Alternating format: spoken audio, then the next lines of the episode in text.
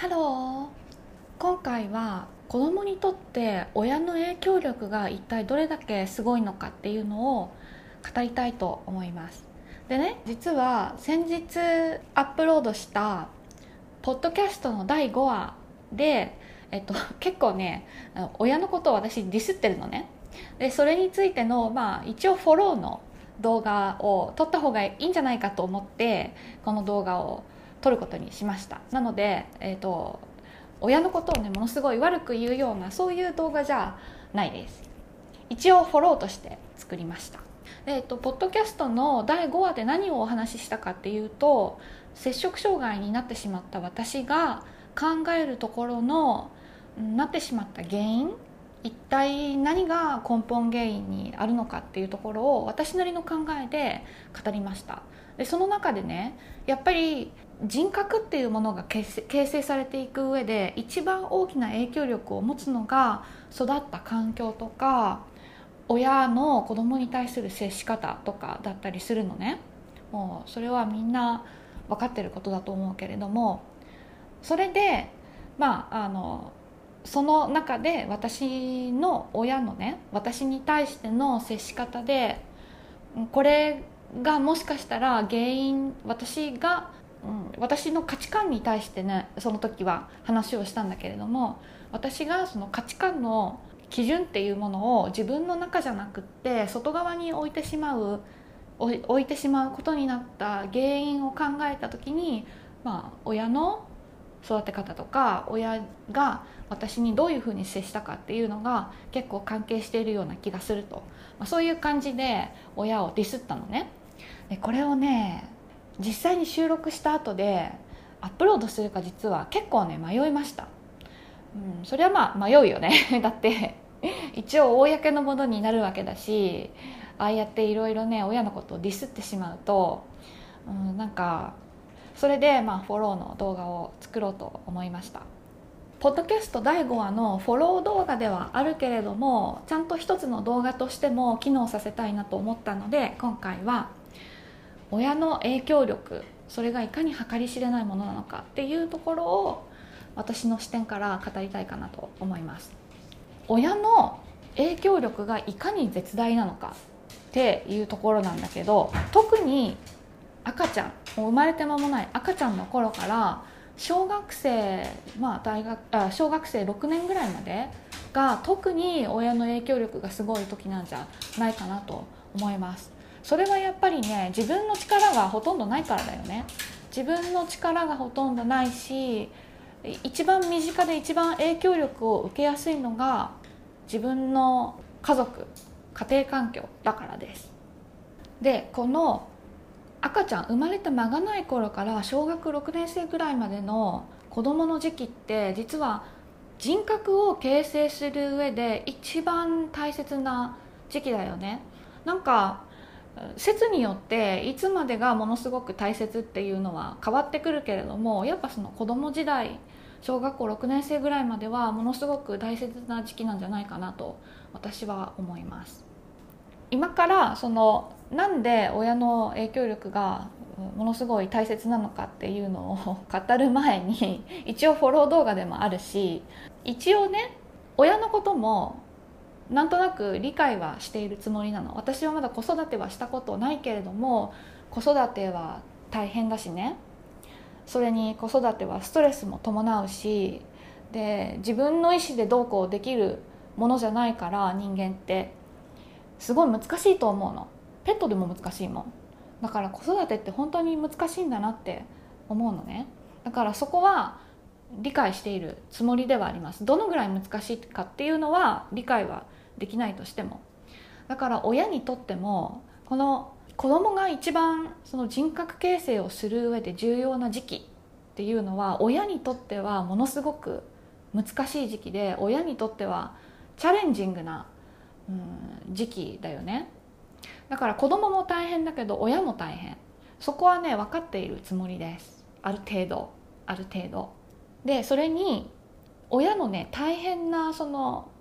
子育てが難しいっていうものの一つがやっぱ大人目線で考えちゃうっていうことだと思うんだよね。親だって昔は子供だったわけさ。昔は子供だったし昔はティーンネイジャーだったし昔は大学生だった。でも大人になってしまうとなぜかねすっごい不思議なんだけどなぜか子供の頃のあの目線を忘れちゃうんだよね。大人目線でいろいろ社会のことを考えたりお金のことを考えたり将来のことを考えたりするうちに子供だった頃の自分のその気持ちとか目線とか考えとかねなんか忘れちゃうの多分。私はまだあんまり忘れてはないと思うんだけどなんか見てるとねやっぱ忘れてるのかそそれをほとんど気にしなくなるのか分かんないけど大人目線で子供と接しちゃうっていうことが結構あるんだよね。だから子供からすると大人の言っていることがわけわかんない。っていうことは結構多くあるわけです。でも大人としては筋が通ったことを言ってるというかまともな考えを言ってるように思うし多分きっとまともなことを言ってるんだと思うんだけどその辺がね大人と子供とじゃ全然噛み合わないんだよね。だから大人が言ってすぐに素直に言うことを聞く子供なんて多分いないだろうしそこで生じるフラストレーションとかうんなんだろう考え方のすれ違いとかそういうのもね親にとっても子供にとってもものすごい難しい時期なんだと思います。この赤ちゃんから小学校、6年生ぐらいまで、まあ、中学校から高校になってくるともうティーンネイジャーでね子供はある程度物事は理解できるようになるし社会のこともだんだんニュースも分かるようになってきて学校にも通うし先生もああいうこと言ってるってなんとなくこう分かるようにはなってくるんだけど今度は別の問題がね思春期っていう問題がこう持ち上がってくるから、まあ、これはもう全く別別の話なんだけど、まあ、そういう難しい時期ではある。っていうのは分かるし、まあ、親と大人と子どもの目線は違うっていうのは分かるけれどもそれでもやっぱりあの時にね私が子供だった時にもう少し違う接し方をしてくれていたら私のこの人格こういう価値観養ってしまったものっていうのをちょっと今とは違うものにできたんじゃないかっていうふうに思っているわけ。だからあのちょっとディスるような感じで本当に申し訳ないと思いながらもこういうふうに動画で言っているわけです、まあ、言っている私もねなんか陰口叩いてるみたいでなんか嫌な気分にはなるしそれにこの動画をね親が100%見ないっていう保証はどこにもないよね。もしかしたら見るかもしれない。しそれに親の知人が見てこの動画を。でああなたのお子さんがこんなこと言ってるよなんて言われる可能性だってあるわけ。でそういうリスクを全部背負いながらもやっぱりそうこういうふうに動画にするこういうふうにディスるっていうのにはまあ私的には一応意味があってこういう人間もいるんだと知ってほしいというかあの大人になってメンタルヘルスを病んでねでなんでなんだろうっていうふうにすごい悩んじゃって原因も分かんないっていうように悩んでいる人たちに何だろうあもしかして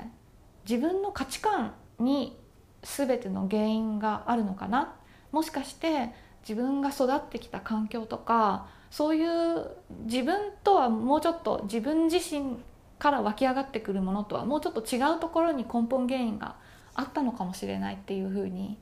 考えるきっかけになってほしいというか、まあ、根本原因って言ってもメンタルのことは結局自分自身から出てるわけなんだけれども自分を形成するしてきたものが一体どういうものの影響を受けて形成されてきたかっていうことだよね。そうそういうのを考えるきっかけになればいいなと思うのとあと、うん、もうそういうことがある程度理解できている人なんか、うん、もしかして自分はこういう育てられ方をしたからこういうふうな、うん、病気になっちゃったのかなっていうふうにもう感づいている人なんかの場合はまあ、この動画とかこういう動画上げてる人他にもいっぱいいるんじゃないかと思うんだけどそういう人の動画を見てあ自分だけじゃなかったんだなと、うん、自分100%自分が悪いせいじゃないんだというふうに思って思うきっかけになってほしいというかそういう願いを込めてこの動画を撮っています。だから一応ね親の悪口を積極的に言いたいとか陰口を言いたいとか言うのに対して全然罪悪感も何もないとかそういうわけではなくってやっぱりディスるたびに心は痛むし親のことを100%悪いとは思ってないからね育ててくれた存在ではあるしいろいろとさせてくれたこともあるわけだから完璧にディスっているわけじゃないんだけれどもでも親もパーフェクトじゃないし親も人間だからね、うん、もうちょっとこうしてくれてもよかったかなって思う部分はあるわけです。でえー、っと子供時代に親が与える子供への影響で特に特に巨大な影響を与えるって言われてるのは、まあ、3つあって1つは虐待。で2つ目がネグレクト。で3つ目が親の喧嘩を子供に目撃させる。この3つ、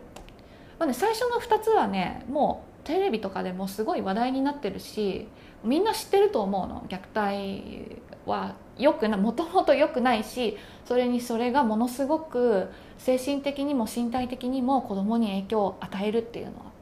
でネグレクトは虐待みたいに、まあ、これも一種の虐待だけどね。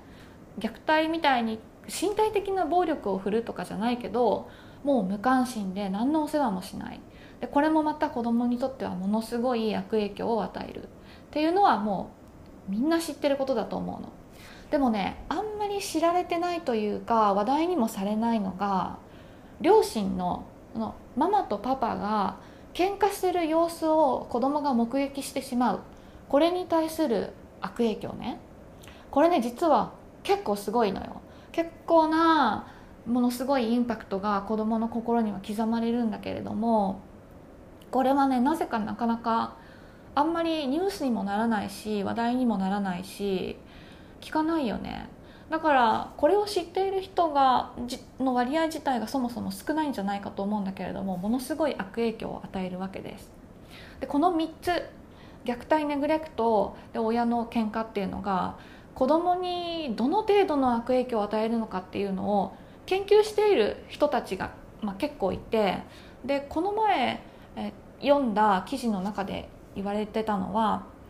その研究グループがね子どもたちのそれぞれ虐待ネグレクトで親の喧嘩を目撃してるっていうこの3パターンの子どもを何人か集めてでそれぞれの子どもに MRI のスキャンをしたの。そして脳の中でどういう変化があるかっていうのを研究するっていうそういうののデータがたまたま記事であってでそれを見るとねなんか脳がやっぱ萎縮するんだよね。脳が萎縮する。で全部がこう萎縮するわけじゃなくって虐待をされた子供はこの部分が特に萎縮をする。でネグレクトを受けた子の場合はこの脳のこの部分が特に萎縮をするっていう感じでなんかそれぞれのパターンによって萎縮する場所が違うの。で確かね虐待の場合がその自分の感情とか理性を司るようなそういう部分。それが海馬かな？海馬のその部分がギュッと縮小されて収縮してた。でネグレクトの場合はね確か視覚に関する情報の部位が収縮してたような気がする。そんな感じで脳にね悪影響を与えるんだよね。それだけでももうちょっとやばいよね。メンタル的にどころか脳の構造がちょっともう悪影響のせいで変わってしまうっていう。もうそれは本当に怖いことだと思います。でだからって一回収縮してしまった脳が変わらないかっていうとそれはなくってちゃんと適切な治療を受けたり適切な生活をすれば脳ってねある程度回復するんだよね。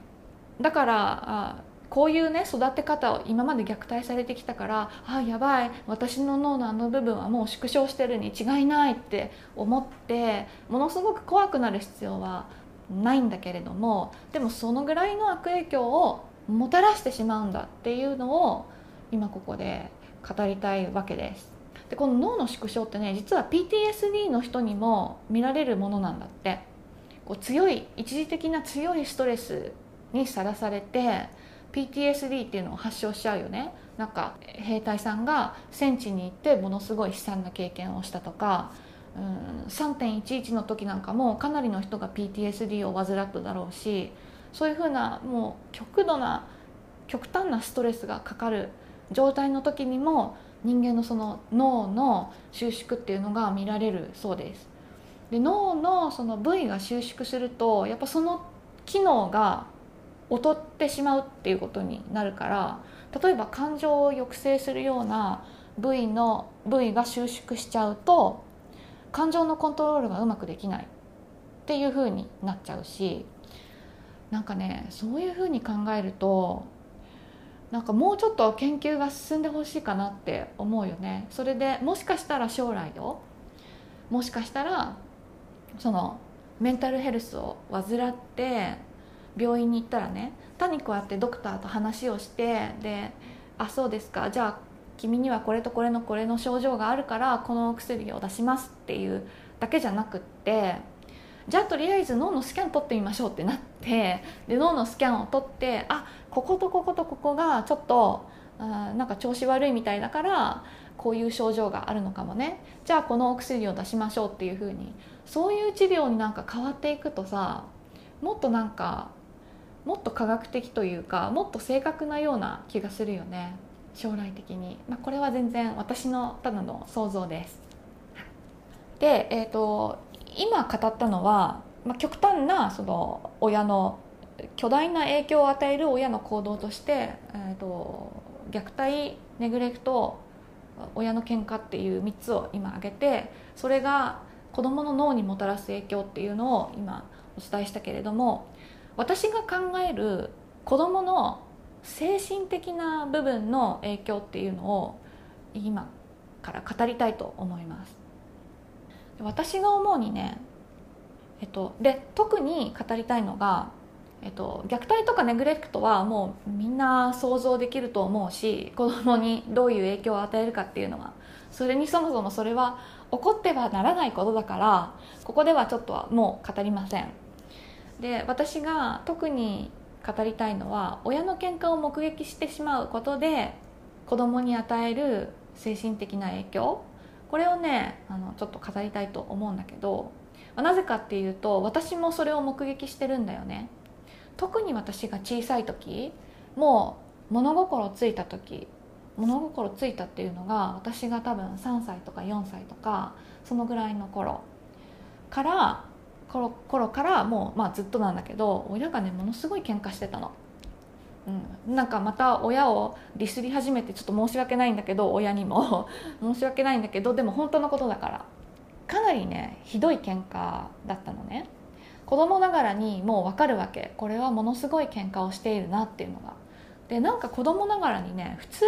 とちょっと違うっていうのがすぐに分かるんだよね。普通の喧嘩とこの喧嘩はレベルが違うっていうのが子供ながらに分かるわけです。それでねすっごい嫌な気持ちになるの。それを目撃するだけで。自分がね責められたりとかその喧嘩に巻き込まれているわけではないんだよね。この時点では。まああの巻き込まれることも多々あったけどでも巻き込まれなくってもただ親が激しく喧嘩をしているのを見るってだけでもねものすっごい嫌な気持ちになるの子供って。嫌な気持ちというかね不安な気持ち泣きたくなるような気持ちなんかまるで自分が悪いことをしたような自分が悪いようなそんな気持ちもするし2人の中に割って入れない自分の無力さとかね自分ではその喧嘩を止めることができない無力さそういうのとかあの子供のちっちゃい頭でこんなにも多くの感情が湧き上がるっていう。ね本当にちょっと今考えたらすごいことなんだけどそのぐらいいろんな複雑な感情を私はもうすでに感じてました。だから子供ってね大人が思っているほどバカじゃないよね。大人が思っている以上に物事のことは理解できてるし分かってるしそれをうまく表現できないだけで。ですごいそうやってなんか悲しい気持ちになってそれがもうすでにマイナスなものとして心に深く刻まれるんだと思うのね。子供ってやっぱ本能的に知ってるんだと思うの。自分っていう存在はママとパパから生まれてきたもので、まあ、一種の愛の結晶というか子供の目線でねその私は愛の結晶とかそういうふうには思ってないと思うけどでもママとパパのお互いを思う気持ちの結果として自分が生まれてきたというか自分っていう存在ができたっていうのをもう本能的に多分知っててだからこのママとパパの不仲っていうのがものすごいダイレクトに自分の存在の意味とつながってくるというかなんかママとパパの、仲が悪い。なのに私が存在する理由って何だろうみたいな。その2人の仲をうまく取り持つこともできない。私の存在って何？みたいな。そんな感じになって。でパパとママの仲が良くない。でパパとママの仲がいいおかげで自分っていうものが生まれたのであれば2人の仲が悪い時の自分のその自分の愛される意味って何なのか自分は愛してもらえるのかとかそういう不安がね本能的に持ち上がってくるんじゃないかと私は思うわけです。私がここに生まれた理由って何だったの？みたいな。え私の存在って何？みたいな。そういうふうにね思っちゃうんじゃないかと思うのね。私も多分そういうふうに思った時期があると思う。そういう親の喧嘩を見てうんなんかものすごい悲しくなりながら自分の存在をなんか否定されるような気持ちになるというか喧嘩を見ただけでだよ。なんかそう考えるとものすごい悪影響を受けてるよね。喧嘩を見るっていうだけで。やっぱ子供って本能的にその自分を愛してくれる存在で一番その愛してくれるべき存在は親だっていうのを本能的に子供は知っていて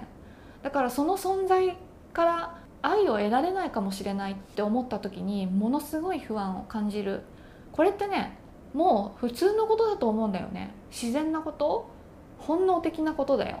そう考えると親の喧嘩を目撃することがいかに子どものその精神的なダメージになるかっていうのはもう簡単に思いつくことなんじゃないかなって私は思うわけです。だって子供は親にしか頼れないもん。力がない間は。だから親には仲良くいてほしいし親からは愛されてないといけないんだよね子供は。でないと生きていけないからさ。でそういうのがもう本能的に体の中に染みついていてだからもう親の喧嘩とか親の機嫌悪いのとか見るだけでもうざわざわしちゃってすっごい不安になって泣きそうになるし自分が怒られてるわけでもないのにね。そういう風になるんだと思います。今でも覚えてるけどね私の妹なんかは特に繊細で私なんかよりずっと繊細で親が喧嘩を始めるとねなんかもう分かるんだよね。あ始まったっていうのが。だから大体さーっともう他の部屋に逃げて毛布の中にくるまったりとかしてね聞こえないようにしたりとかあとご飯食べてる時に親が喧嘩を始めるとねなんかうるうる泣き始めちゃって親が喧嘩しているだけで別に怒られたりとかしてるわけじゃないんだよ。でもすごいうるうる泣き始めちゃって結局もう食事を途中でやめてねパパパーって隣の部屋まで逃げていったりとかでそれを私がパパーって追いかけていって大丈夫大丈夫っていう風に慰めたりとかねしたのを覚えています。なんかこうやって話だけするとさゲーちょっとこの家庭やばいかもしれないって 思うかもしれないんだけどまあ親の喧嘩が多い家庭なんていっぱいあるだろうしね。私の家庭だけじゃないとは思うけれどもまあ喧嘩は多かったよ、うん、前にそのテレビか YouTube の動画で見たんだけどチンパンジーの赤ちゃんにねダミーの母親を2個用意してどっちの方によく懐くかっていう実験をしたのを見たことがあります。片方の親はねなんかもう見るからに針金でできた親だってわかるのね。なんかこう何の何の魅力もないというか本当に針金でできてんの。でもう一つの方はちゃんとなんか人形っぽい多分綿とか中に詰めてあるのかな？で布でちゃんとくるんであってで一応手もあって顔もあって手もあってっていう感じの人形っぽいママと2つどっちもね人工のママなんだけど片方は見るからに針金。で片方はなんかちゃんとぬいぐるみでどっちかというともうちょっとママっぽいのを用意してチンパンジーの赤ちゃんがどっちに懐くか。でこれをすやったらチンパンジーはねやっぱりもっとリアルな自分の母親に近い形のところに行ってそこでずっと寝てたっていう実験を見たことがあります。やっぱねそれぐらい本能的にどういう存在を愛するべきなのかどういう存在は自分のことを大切にしてくれるのか愛してくれるのかっていうのを分かってるんだよねもう。誰から教わらなくてもチンパンジーでも分かってる。だから人間なんかはこう言ったらちょっと人間の方がチンパンジーより賢いみたいになっちゃうんだけど人間はもっともっと、うん、いろんなその感覚器官とかあるじゃない？だからチンパンジーの子がそうなんだから人間の子もそうなんだよね。うんきっと。本能的にも分かってるんだよ。一体どういう存在が自分を愛してくれるのか。どういう存在を愛したらいいのか。でそれがもらえないかもしれないってなった時の不安感っていうのがものすごいと、まあ、だからね親の激しい喧嘩とか不仲とかを日常的に見るのは子供にとってものすごい悪影響を与えるんじゃないかなと私は思います。なんかフォロー動画なのに最後の最後でまた親をディスるようなことを言っちゃったけど一応その親の立場とかね。なんで親がそういうふうに接してしまうのかっていうのも一応分からなくもないっていう感じでちょっとフォローしたかったわけです。やっぱねどうしてもメンタルヘルスを語る上でその育ってきた環境とか親のその子供に対する接し方とかそういうのをね語るのは避けて通れないよね。だって重要なんだもん。人格を形成する上でものすごい重要な役目を果たしてるからね。だからこれからも動画を作っていく上でこういう話きっとするだろうしきっとまた親のことをディスることもあると思います。あるけれどももうみんなに分かっていてほしいのはそして自分自身にもね言い聞かせたいのは親をディスりたくてディスっているわけじゃないと。うん、あの一応ディスるたびに心は痛いし本当だったらこういうのは語らずに自分の心の中だけに収めておきたいんだと思っているっていうことをちょっとここで主張しておきたいと思います。それでも動画にしてこうやって語るのはやっぱりこう同じような経験をねしてる人とかの自分自身を考えるきっかけになってほしいって思うからです。うん、じゃあ今回は、まあ、フォロー動画兼親が与える子供への影響力についてでした。じゃあまたねバイバーイ。